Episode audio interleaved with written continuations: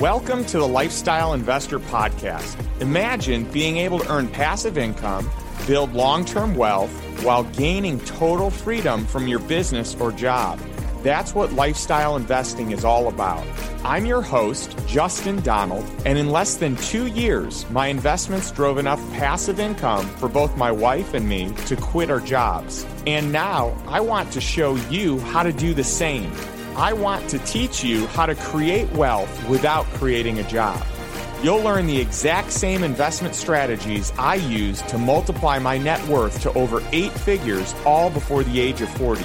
If you want to learn all about low risk cash flow investing, achieve financial freedom, and live the life you truly desire, this podcast is going to show you exactly how to do it. Jesse Elder is a motivational speaker, mentor, and performance coach who has helped thousands of people create a life of freedom and fulfillment by rediscovering their passion and building their life around it. In 2012, Jesse left a massively successful multi-million dollar business to create a life built on creative abundance instead of competition. That decision led him to create his mind vitamin videos that have touched hundreds of thousands worldwide and coach high achievers such as Tony Robbins' number one sales guy. In our conversation, Jesse shares the tools and strategies he used to build his dream life that you can start applying today. You'll learn how to use your thoughts to get more out of your life, whether related to wealth, health, happiness, or financial success. Whether you're looking to grow your business or start one, strengthen your relationships, experience inner peace, or simply get better at life, you'll get a ton of value from our talk. One more thing before we get to today's interview.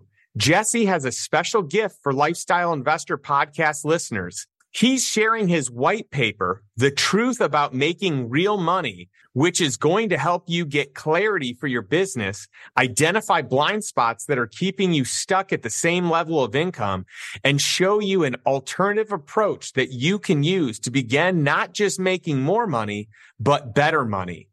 To get access to this gift, visit justindonald.com forward slash 116. Thanks for listening. And without further delay, my conversation with Jesse Elder. Well, Jesse, it's so great to have you on the show. Uh, you're one of my favorite people to have conversations with. And so, what better than this opportunity where we get to hang and talk? And you know what? A bunch of people get to listen in on it. Justin, I've been looking forward to this, man. I, it's like, you know, we've been friends for a long time. And of course, I've known you've had the podcast. And I think every time we get together, that one of us is like, damn, we should have recorded that. Like, that was really good. Yeah, totally. I leave our conversations, our meetups, like with this desire to know more, to learn, looking bigger picture, thinking about things or considering things maybe I haven't. Your life is fascinating. So, one of the things for me that I appreciate is that you and I have taken such different paths. And so I love getting a perspective from you on another way to do cool stuff. So I appreciate that. And uh, I can't wait to share some of the cool experiences, stories, lessons learned, successes, success habits, all the cool stuff that we generally get into. Quite the setup, Justin. yeah. Yeah. I mean, no pressure here, Jesse, but uh, now I feel like you got to deliver.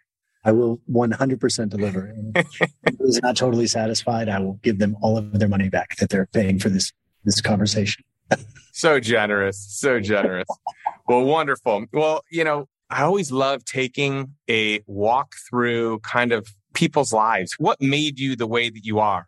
You've got this cool life where you built a massive business. You built a very successful practice, but you have always been willing to walk away at any time. You've had some different online businesses, but you're the type of person that it's very refreshing because you're like, Hey, money doesn't really mean anything to me. It's simply a means to transfer value and you live that at the highest of levels and you want to live for today. And so you're willing to like hang up the cleats at any point in time where you feel like it may be disrupting your lifestyle or what you truly want out of life. So yeah, how did you get to this point? I mean, you've been successful, but with a different set of rules than most people have.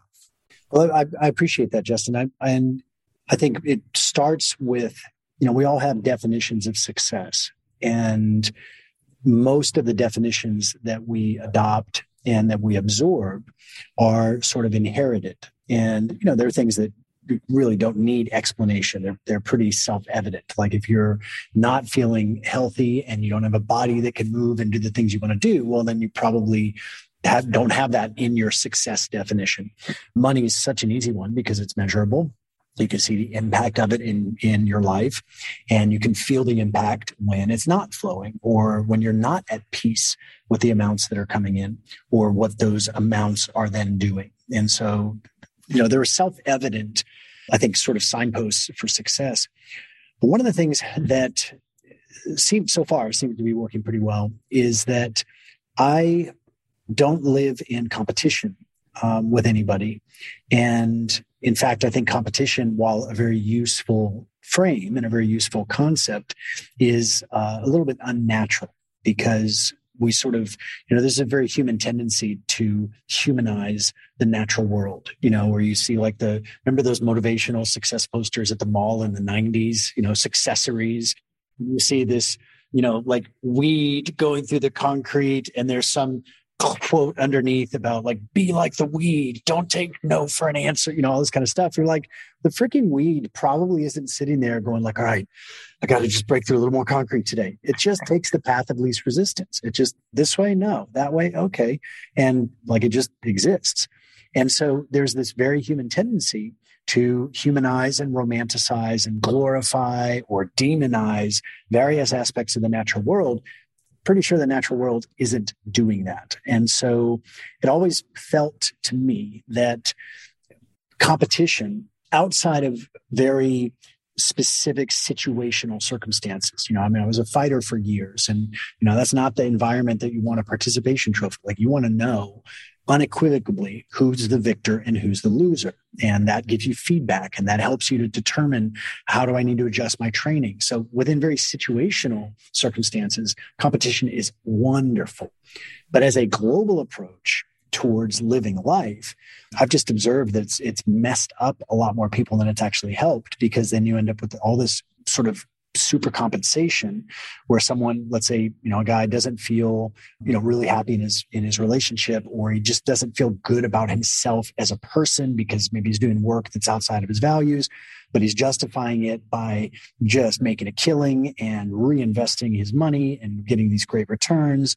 And so there's that little you know light of significance where he feels like well I'm, i may be failing in these other areas of my life but I'm going to make it up on volume in this one. And then if, if I could just get enough success in this one area. And so I think that's very natural. There's nothing wrong with it. But I made the, the conscious choice probably about 10, 10 years ago that I was going to do everything in my power to live a creative life versus a competitive one. And the way that that manifested is that, you know, I'd come off of selling a business, which was my passion until it wasn't. And found myself really starting life over again in 2013. I was had sold this business. I was getting divorced. Didn't have any real sense of my value in the world, and I don't think I internalized it all the way. Like I didn't make it mean anything about me as a as a human, but I was definitely in a, a huge period of uncertainty because I didn't know like what can I do, and I didn't really know how I was going to pay the bills, and I didn't know. I just didn't know a lot of stuff. But what I did know is that every thought that we think has a certain set of probabilities attached to it. And what that means is that if you think a certain thought about a certain thing, then you then get access to a similar thought and you can sort of ease your way a process that I call radiant thinking, where you can think of one thing long enough to actually have your feelings about that thing change.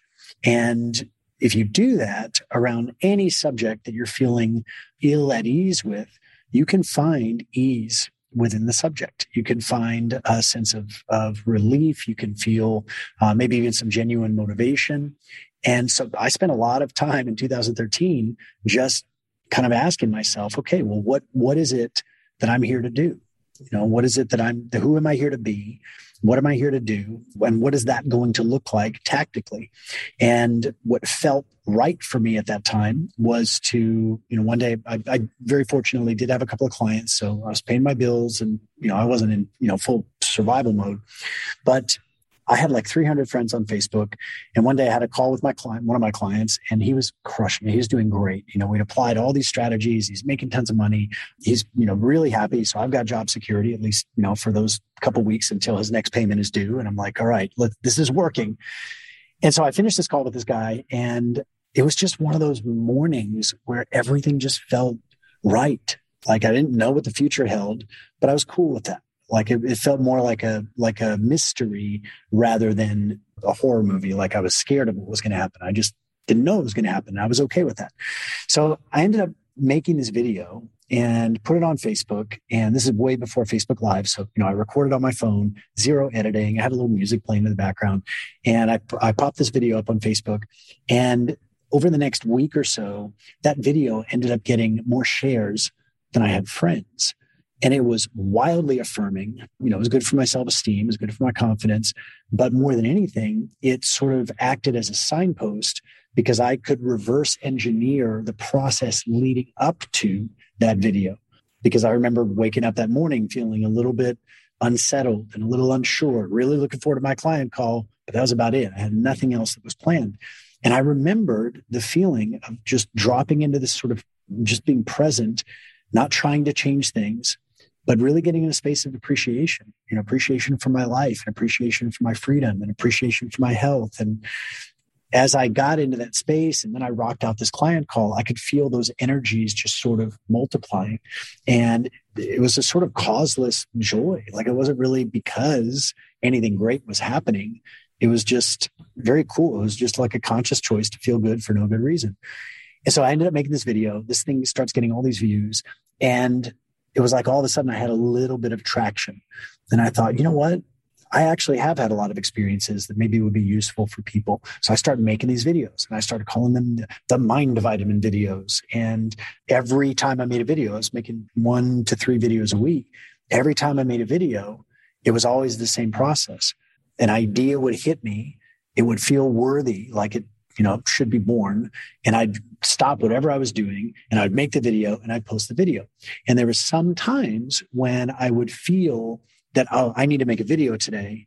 And those are the times that it's like the, the, all the juice and all the power just went away.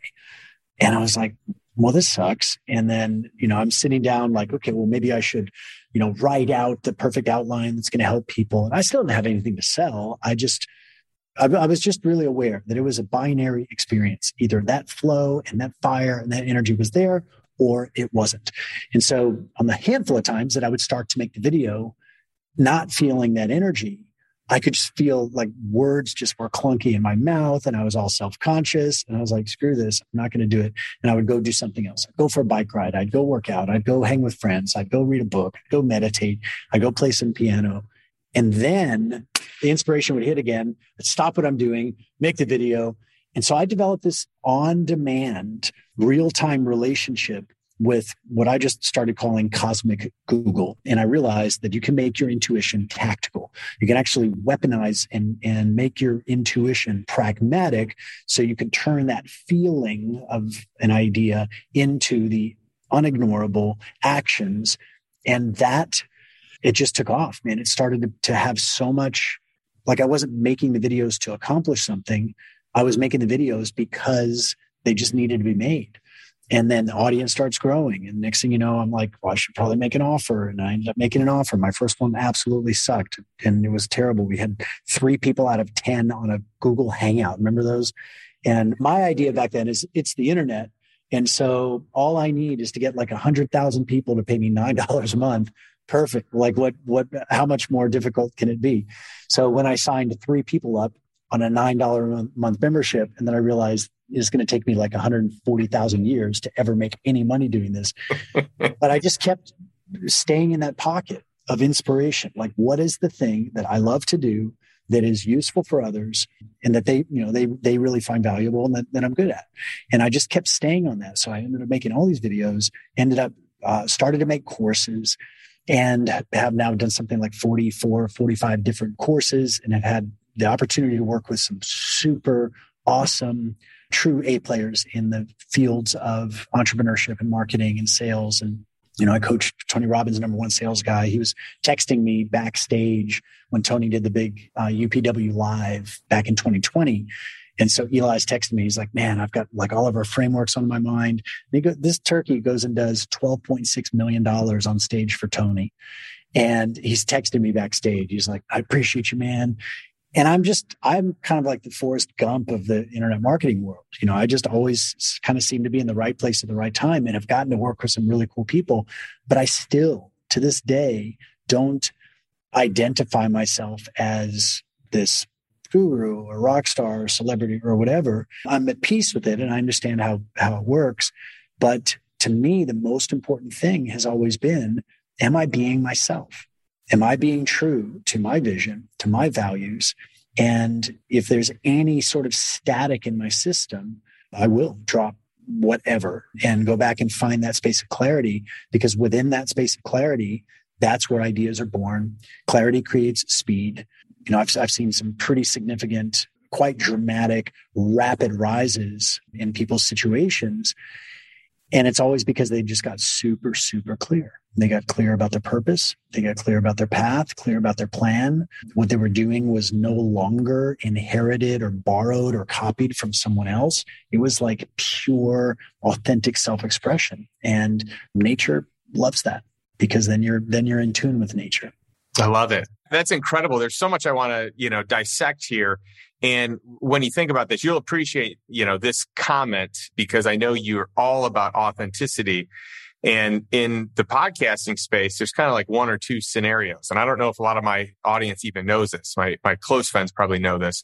So in podcasting, you either are really prepared and you have every question outlined and you know what you're going to ask, you know, the whole way through, or you're not, but it's not a lack of preparation. It's actually the desire to just see where things go organically.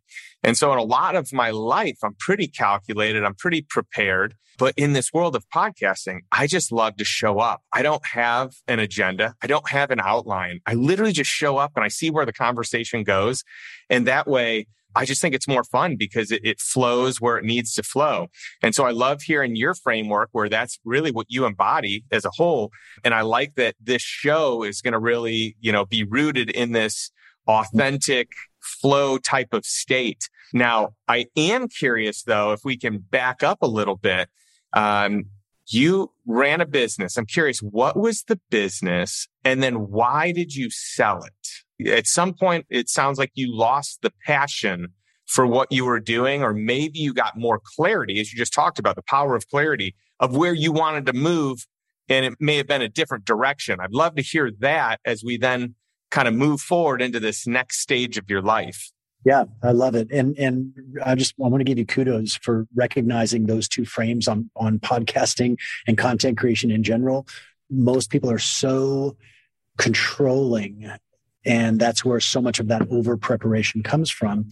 Um, but you really have this, it seems like, and it feels to me like you've embraced this sort of improv anything can happen. And those are my, that's one reason I always love hanging out with you because we never know what we're going to talk about. And we always talk about epic shit. So I appreciate totally. it. Totally. There's never an agenda. And it's like, how did we ever get to talking about this topic? Right. It's, it's incredible. Right, right. Right. I love it. It's it's inherently energizing.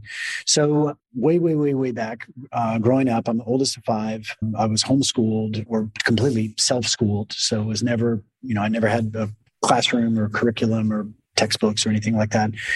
And so I was always following my my own interests and uh, we didn't have much financial resources, but there's a lot of time. And I had a lot of time to myself, uh, a lot of time to read and to explore and ride my bike and ride the bus. And one of the things that I got into when I was a kid was martial arts and I fell in love with it. Like it was everything. And I was literally the karate kid, you know, with my uniform and I was going to class two, three times a week. And uh, actually, I remember when the first Karate Kid came out because we went now handed out flyers at the movie parking lot. And one week we had like eight of us in class, and the next week we had like 40 of us in class. it was one of my earliest lessons in, in marketing. And I just fell in love with martial arts. I loved the physicality of it. I loved the fact that it was you're only competing with yourself but you're enjoying the camaraderie of a team. So it's like you have all the all the positive aspects of the team, but you've got all the also all the positive aspects of operating in a completely merit based system where it's just you and you. And so I really I, I loved it. By the time I was 15, I'd got my black belt and I was starting to help out and teach some of the classes by the time I was 17, I told my parents this is what I want to do for the rest of my life. And so I was competing pretty heavily. This is when the first UFC was like not even out yet. So everybody was still very style loyal. You know, it's like we do taekwondo, we do kempo and jujitsu. What's that? And luckily, I had one of my mentors who had a very successful school. So he was going to California, training with the Gracies, and he tells me, he says, watch out for this thing called the UFC. It's going to be incredible. And I'm like, oh, what's that? So I ended up training jujitsu and, you know, in the land of the blind, the one eyed man is king. So I knew just enough more than anybody else, which turned me into a pretty good fighter. And I ended up competing in all these what were actually pretty awful, like fight club environments. Like literally, they would roll this sweaty wrestling mat out on the dance floor at this nightclub in San Antonio. And they would have all the drink specials up there, and there would be a little clipboard to sign up to fight. And that was it. There, like there was, a, it was a laughable waiver. There was no safety equipment, no rules, no time limit, no weight limit literally just two guys get in there and fight. And I realized. And by the way, if you go back to the original UFC, it's like one, two, three, four. You'll see that there's no weight limit. And you got these little teeny guys going against the big, massive guys. And, you know, with the right form, you see some of these little guys just destroying the, the much bigger people. 100%. And, and that's, that's, when I realized that these fights were happening at this nightclub where I was also a bouncer, I thought, man, I either have to do this or I have to stop teaching martial arts because I've been operating under this illusion that I'm teaching people to protect themselves, but I've actually never been in a fight. And once that was open in my mind, I couldn't ignore it because I'm like, well, shit, I'm, I'm either a total fraud or I got to find out what I'm actually made of. So I decided to fight. Um, long story shorter, ended up winning nine fights, lost two. And the two that I lost were just really, really great learning experiences. One of them ended up in the hospital with a collapsed lung and concussion, and but it turned out to be like the beginning of a huge spiritual journey um, because of that. So I'm I'm really very appreciative to that guy for collapsing my lung and being my not just my sparring partner in the match, but really like a metaphysical growth partner because I, I, never would have gotten those lessons if not for him. So I'm doing all this fighting, all this teaching, all this competing. When I was 23, I opened my school, found out really quickly nobody cares how much you love martial arts. Nobody cares how much you love teaching. Nobody cares about any of that. It's what's in it for me. And so I got really really fast had to learn how to market and sell. And that's where a lot of my early experiences in marketing and sales came from. And then that was a beautiful ride. Um, I ended up opening multiple schools, had uh, amazing business partners. I had, uh, at our peak, we had a, a team of 53 people on payroll, and my job was just training and training and training and training. So, you know, a lot of what I teach now, working with coaches and consultants, really comes from those early understandings of how to help a 17, 18 year old high school kid change their thinking about money, change their, their orientation to value creation, and have them selling a $15,000 membership cash to a soccer mom who did not wake up this morning expecting to drop, you know, thousands of dollars on the next three years for her child's martial arts. But that's how good our team was. They were just this ethically trained sales ninjas because they got it. This is 100% about the students and about life skills. And we're using martial arts as a vehicle for life skills. And so it was just such a, a great proving ground to do the thing that I'd loved since I was a kid, make way more money than I ever thought was possible in martial arts, and along the way, I just kept feeling this this is not it. Like, this is not going to be my life. I don't know what my life is going to be, but I know it's not this long term. And that gave me both uh, a lot of peacefulness because it, it you know, it kept me excited about the future because there was some uncertainty there. It was torturous at times because it prevented me from really committing and really going all in and like, you know, this is what I want to do. So I always kind of felt a little bit alien You know, I never quite felt like I fit in totally to the martial arts world, but it was what it was. And in 2012, I began to realize that I was at the end of the journey. Um, I had a, a business, but three business partners. One of them ended up buying the schools that that that I had and had ownership in, and and that was that. I mean, it was it was actually a very a very simple process.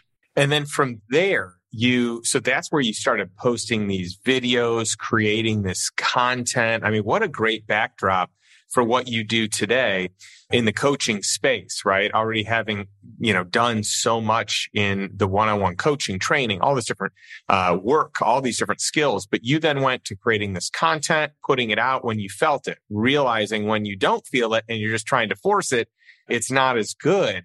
But you pivoted to a different model and your model became so at one point in time, you had an online business, right? And then later on, and maybe this was at the same time, you had a one on one coaching practice where you were highly selective with who you worked with. I mean, it just had to be a right fit and you had very few people on the, on the roster, but that kind of became one of your main things, right? It, it was. And, and I've always enjoyed the harmony of a, a one to many, you know, doing a, a group online environment with smaller you know much much more tightly focused masterminds and then just this incredibly alive collaborative one-on-one relationship and so i've always enjoyed the harmony between those because there's advantages and, and distinctions to each one and to this day that's always been my favorite thing so I've, I've got a couple of, of coaching communities that I'm leading. I have a handful of private clients. And then I'm just, I have so, dude, I have so much time. Like it's insane. Like I, I work like four hours a week and like the money just keeps coming in. I'm like, this is, you get paid for this shit. This is awesome. And then people are reporting back all these crazy wins and like, you know, things just line up for them. So I found that as long as I stay doing the thing that inspires me, that lights me up the most, that that this really is a, a universe of, of infinite supply. I just wanted to take a quick moment to let you know about a special offer that I created for the lifestyle investor community. When I look back at my investing journey, there's one specific investment in particular that was the spark to increasing my net worth and allowing me to leave my job to become a lifestyle investor. I'm talking about mobile home parks. Yes, mobile home parks. If you just cringed a little, that's exactly why these provide such a great opportunity because of the negative stigma and stereotype people might have. In reality, this is an incredible investment that you can get into with little or no money down. You can also quickly get a return on your capital. You can immediately cash flow on day one. You can hold it forever as a cash cow you get accelerated depreciation to reduce or eliminate the taxes that you would owe. And often the seller will finance the deal so you don't need a bank. You can also buy them at the highest cap rate of all real estate, meaning it's the cheapest real estate to buy based on the income that it generates. And it's the lowest default rate of all real estate, meaning it's the safest asset class to own in real estate. I use this asset class to start my journey in real estate investing and grow my net worth to over eight figures all before I turned 40. And out of all the questions that people ask me, how do I get into mobile home parks is still the number one question that I get, which is why I put together this mobile home park masterclass. This is a paid class that I'm offering for a limited time only. For all the details, head over to justindonald.com forward slash MHP and watch the video, which outlines all the details about the class and exactly what you get when you sign up. You'll also hear the incredible success stories from students who have gone through my content and are now making hundreds of thousands of dollars in passive income. If you want to take the same first step that I did, that helped me take both my wife and I from working full time jobs to becoming lifestyle investors, Join me in my mobile home park masterclass and let's get started on your journey to becoming a lifestyle investor. Visit justindonald.com forward slash MHP for all the details. And it really is when you look at it from that framework. So, you know, people that operate from the framework of like really pinching pennies and that money is, is finite, that often tends to be the reality. And, and for people that kind of operate from this framework of, well, more's going to come, uh, generally more comes. And, uh, and so I love like having you on the show because number one, you've been very successful in all the things you've done. So whatever you've put energy into, you've been very successful. Number two, from the standpoint of financials, you've done very well financially to the point that you haven't had to work. At times you've stopped working or you scale it back so much that you're really working on your schedule to you know, your point of saying like, Hey, I work about four hours a week. And number three is that you own your time, which I think truly is the greatest indicator or measurement tool of if someone is wealthy or if they are not wealthy. A lot of people wrongfully equate wealth to money or, you know, if you're rich, then you're wealthy. And it goes far beyond that because I know a lot of rich people that are not wealthy, that do not own their time, that do not own their health. And, you know, they're, they're just one event away from a total catastrophe.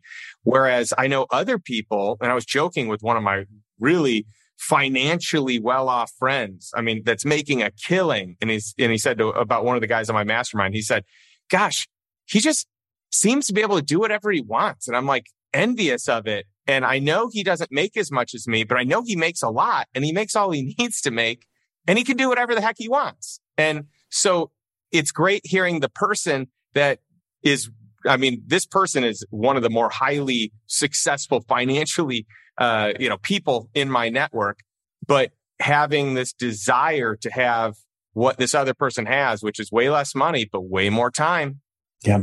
You, you just opened up so many good loops there, Justin. I, I, I'm with you on time being wealth. And I, and I think the other side of that coin is attention because if someone allows their focus to be fractured, to be hijacked, you know, it really, you know, then your time and your money is really not your own because then it's going to where you've you've been sort of conditioned to, you know, to think it should go.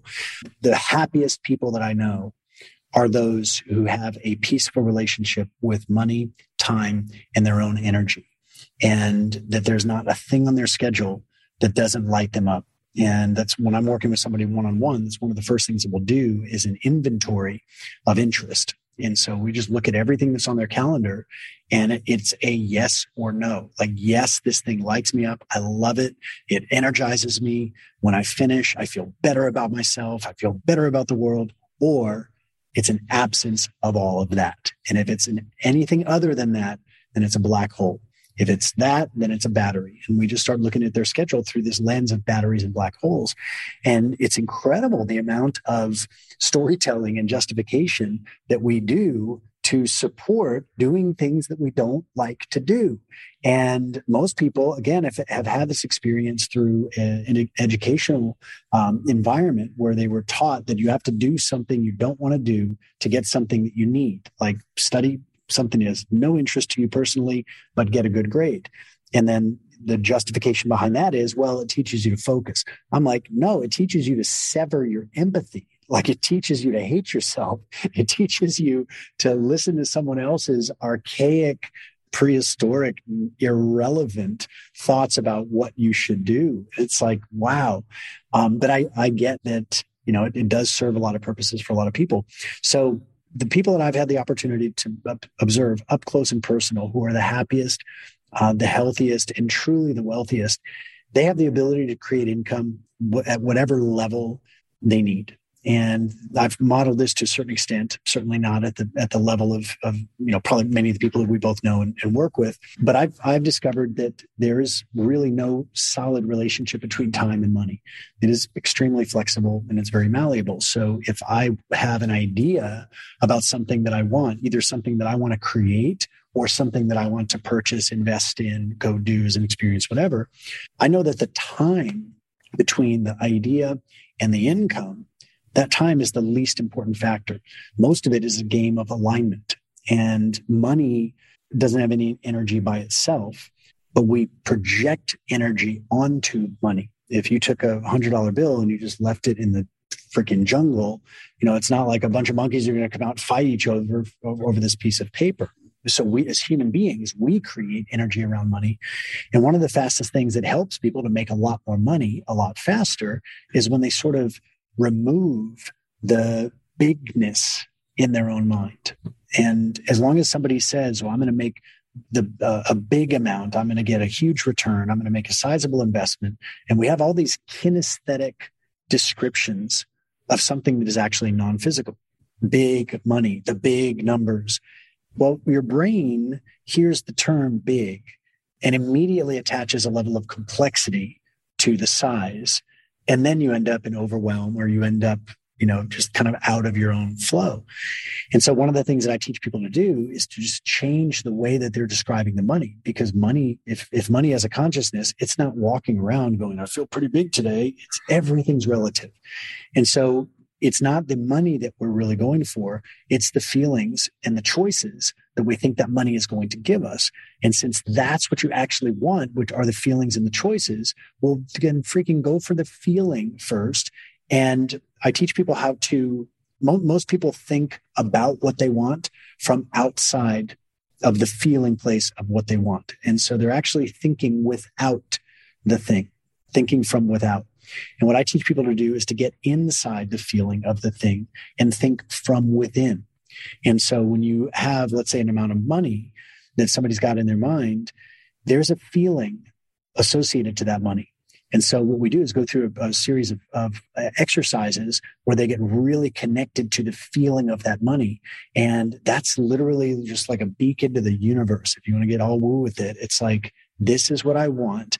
This, I, there's no resistance in me about receiving this. And the how will be revealed. But this is my clear request to the kitchen. Like, this is what I would like. Can you place the order? And then literally forget about it. The, the seed's already been planted your subconscious mind is con- totally ruminating on how you're going to bring it about and maybe some sort of architected serendipities, maybe some sort of synchronicities. You end up sitting next to somebody on a plane, or you end up, you know, somebody. I mean, we do communicate through thought uh, way more than science has caught up with. And so you get an idea about somebody and you reach out to them and they're like, oh my God, I, I literally was just thinking about you. Or someone else thinks about you and says, hey, you should really talk to so and so. And that's the sort of lubrication of human affairs that being in this in this space of non-resistance, thinking about what you want purely without any static, without any contradictory thinking, that's why clarity creates speed because there's just no resistance in someone about these things that they want. And, and what screws a lot of people up is playing this zero sum game. Even if they don't believe in a zero sum game financially, they still believe in it within the larger context of their life. And so they end up like, well, I'm going to really crush it in the money part. And then hopefully I can retire early and then I'll do what I really want to do. I'm like, do you hear what you're saying? You're basically saying, I'm going to practice sucking at life until this imaginary day in which all of a sudden I'm going to be really good at being myself. In what world does that make sense? All you're going to be really good at is sucking at being yourself. And then you're going to have a lot of money to suck at being yourself with, which is great because then you can just go spend it on a whole bunch of other things that will just remind you that you aren't being who and what you're born to be. So my thinking is, why don't you just have it all? Like, why don't you just be the person you want to be? Let other people have their own experience of you, do no harm, take no shit, be super productive in a way that's aligned with your values, and let the freaking shekels and tacos just roll in and just accept that as being as natural as sunlight falling on the universe. And then with all the rest of the time that you have, do epic shit, do things that light you up with the people that you like to spend time with. That's wealth.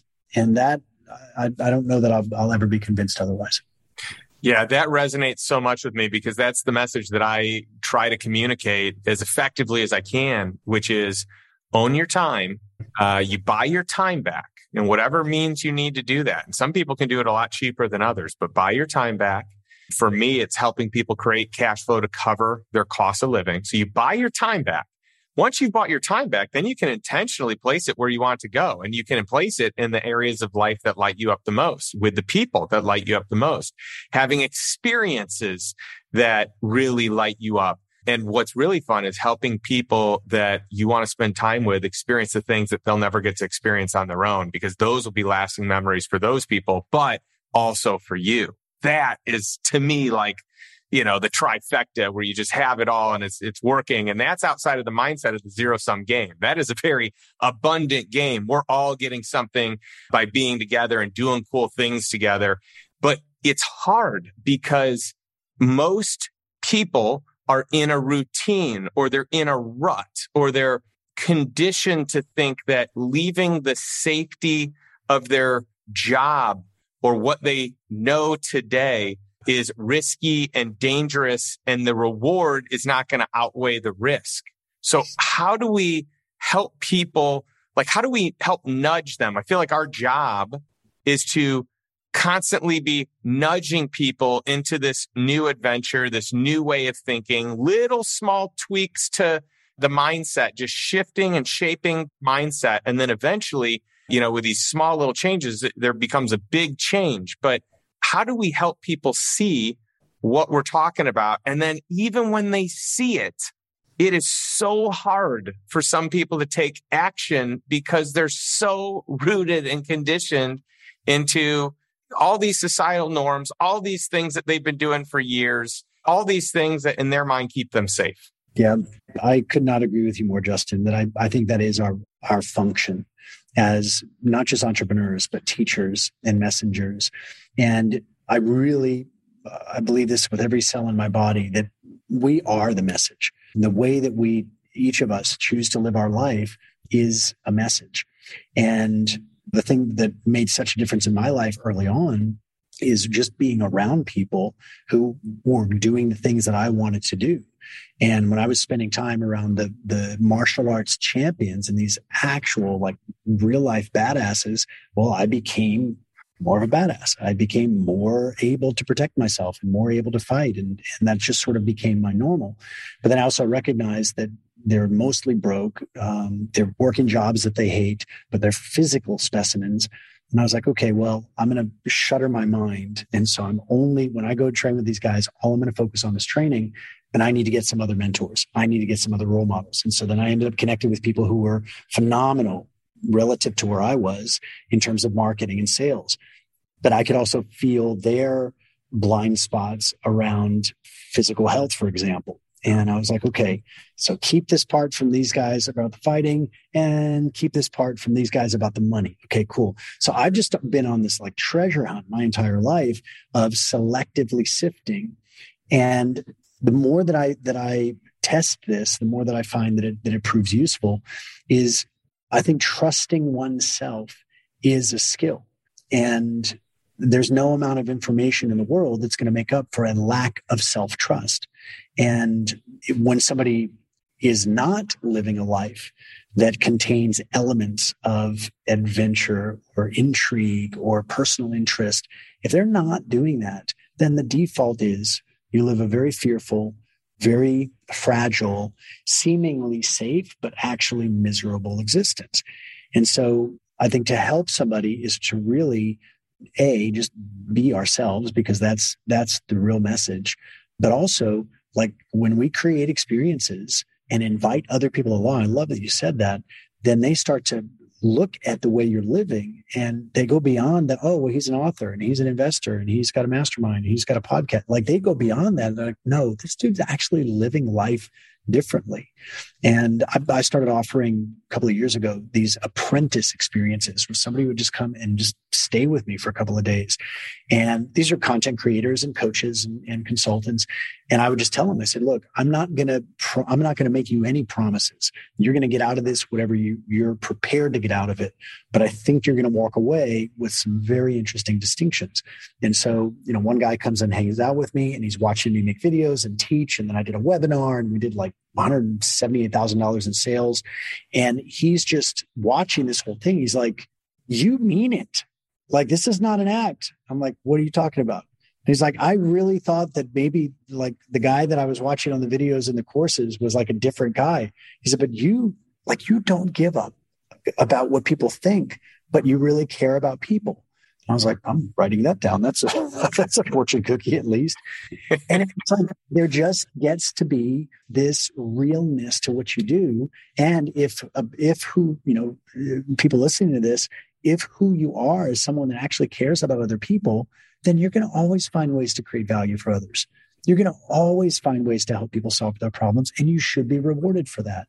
Whether it's a, service, a product, or providing capital. I mean, you're you're solving problems for people and there's we live in a universe that's expanding and we're a part of that universe so our lives should be expanding as well and i, I and uh, I just like summarize that, all that whole part i think people just need to have more fun. They just don't know what actual fun is. They've been taught that seeking pleasure and being on this sort of hedonic treadmill is fun but that's not actual joyful childlike fun.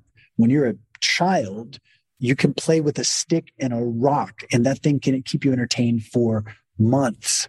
It's most people never reconnect to that state of, of just pure childlike joy. Yeah i love that distinction not just joy childlike joy and i do challenge everyone who's listening everyone who's watching are you doing that what in your life brings you the greatest amount of joy that you would do for free, you would do for hours on end, you would do just period. And are you doing that with regularity? For a lot of people, they're not doing any of it. Some people are doing it, but like feel like they can only do so much of it, right? Because I got to get back to work. I got to get back to the real life. And some people are living a life that is that. You know, I remember telling people my goal, and obviously I want to do you know, well the things they do, work hard at the things that are important to me. But, you know, I told people like my whole life that I want to be like Peter Pan. I don't want to grow up. I want to live in this amazing world because what I've seen from the people that grow up is that that world becomes less amazing.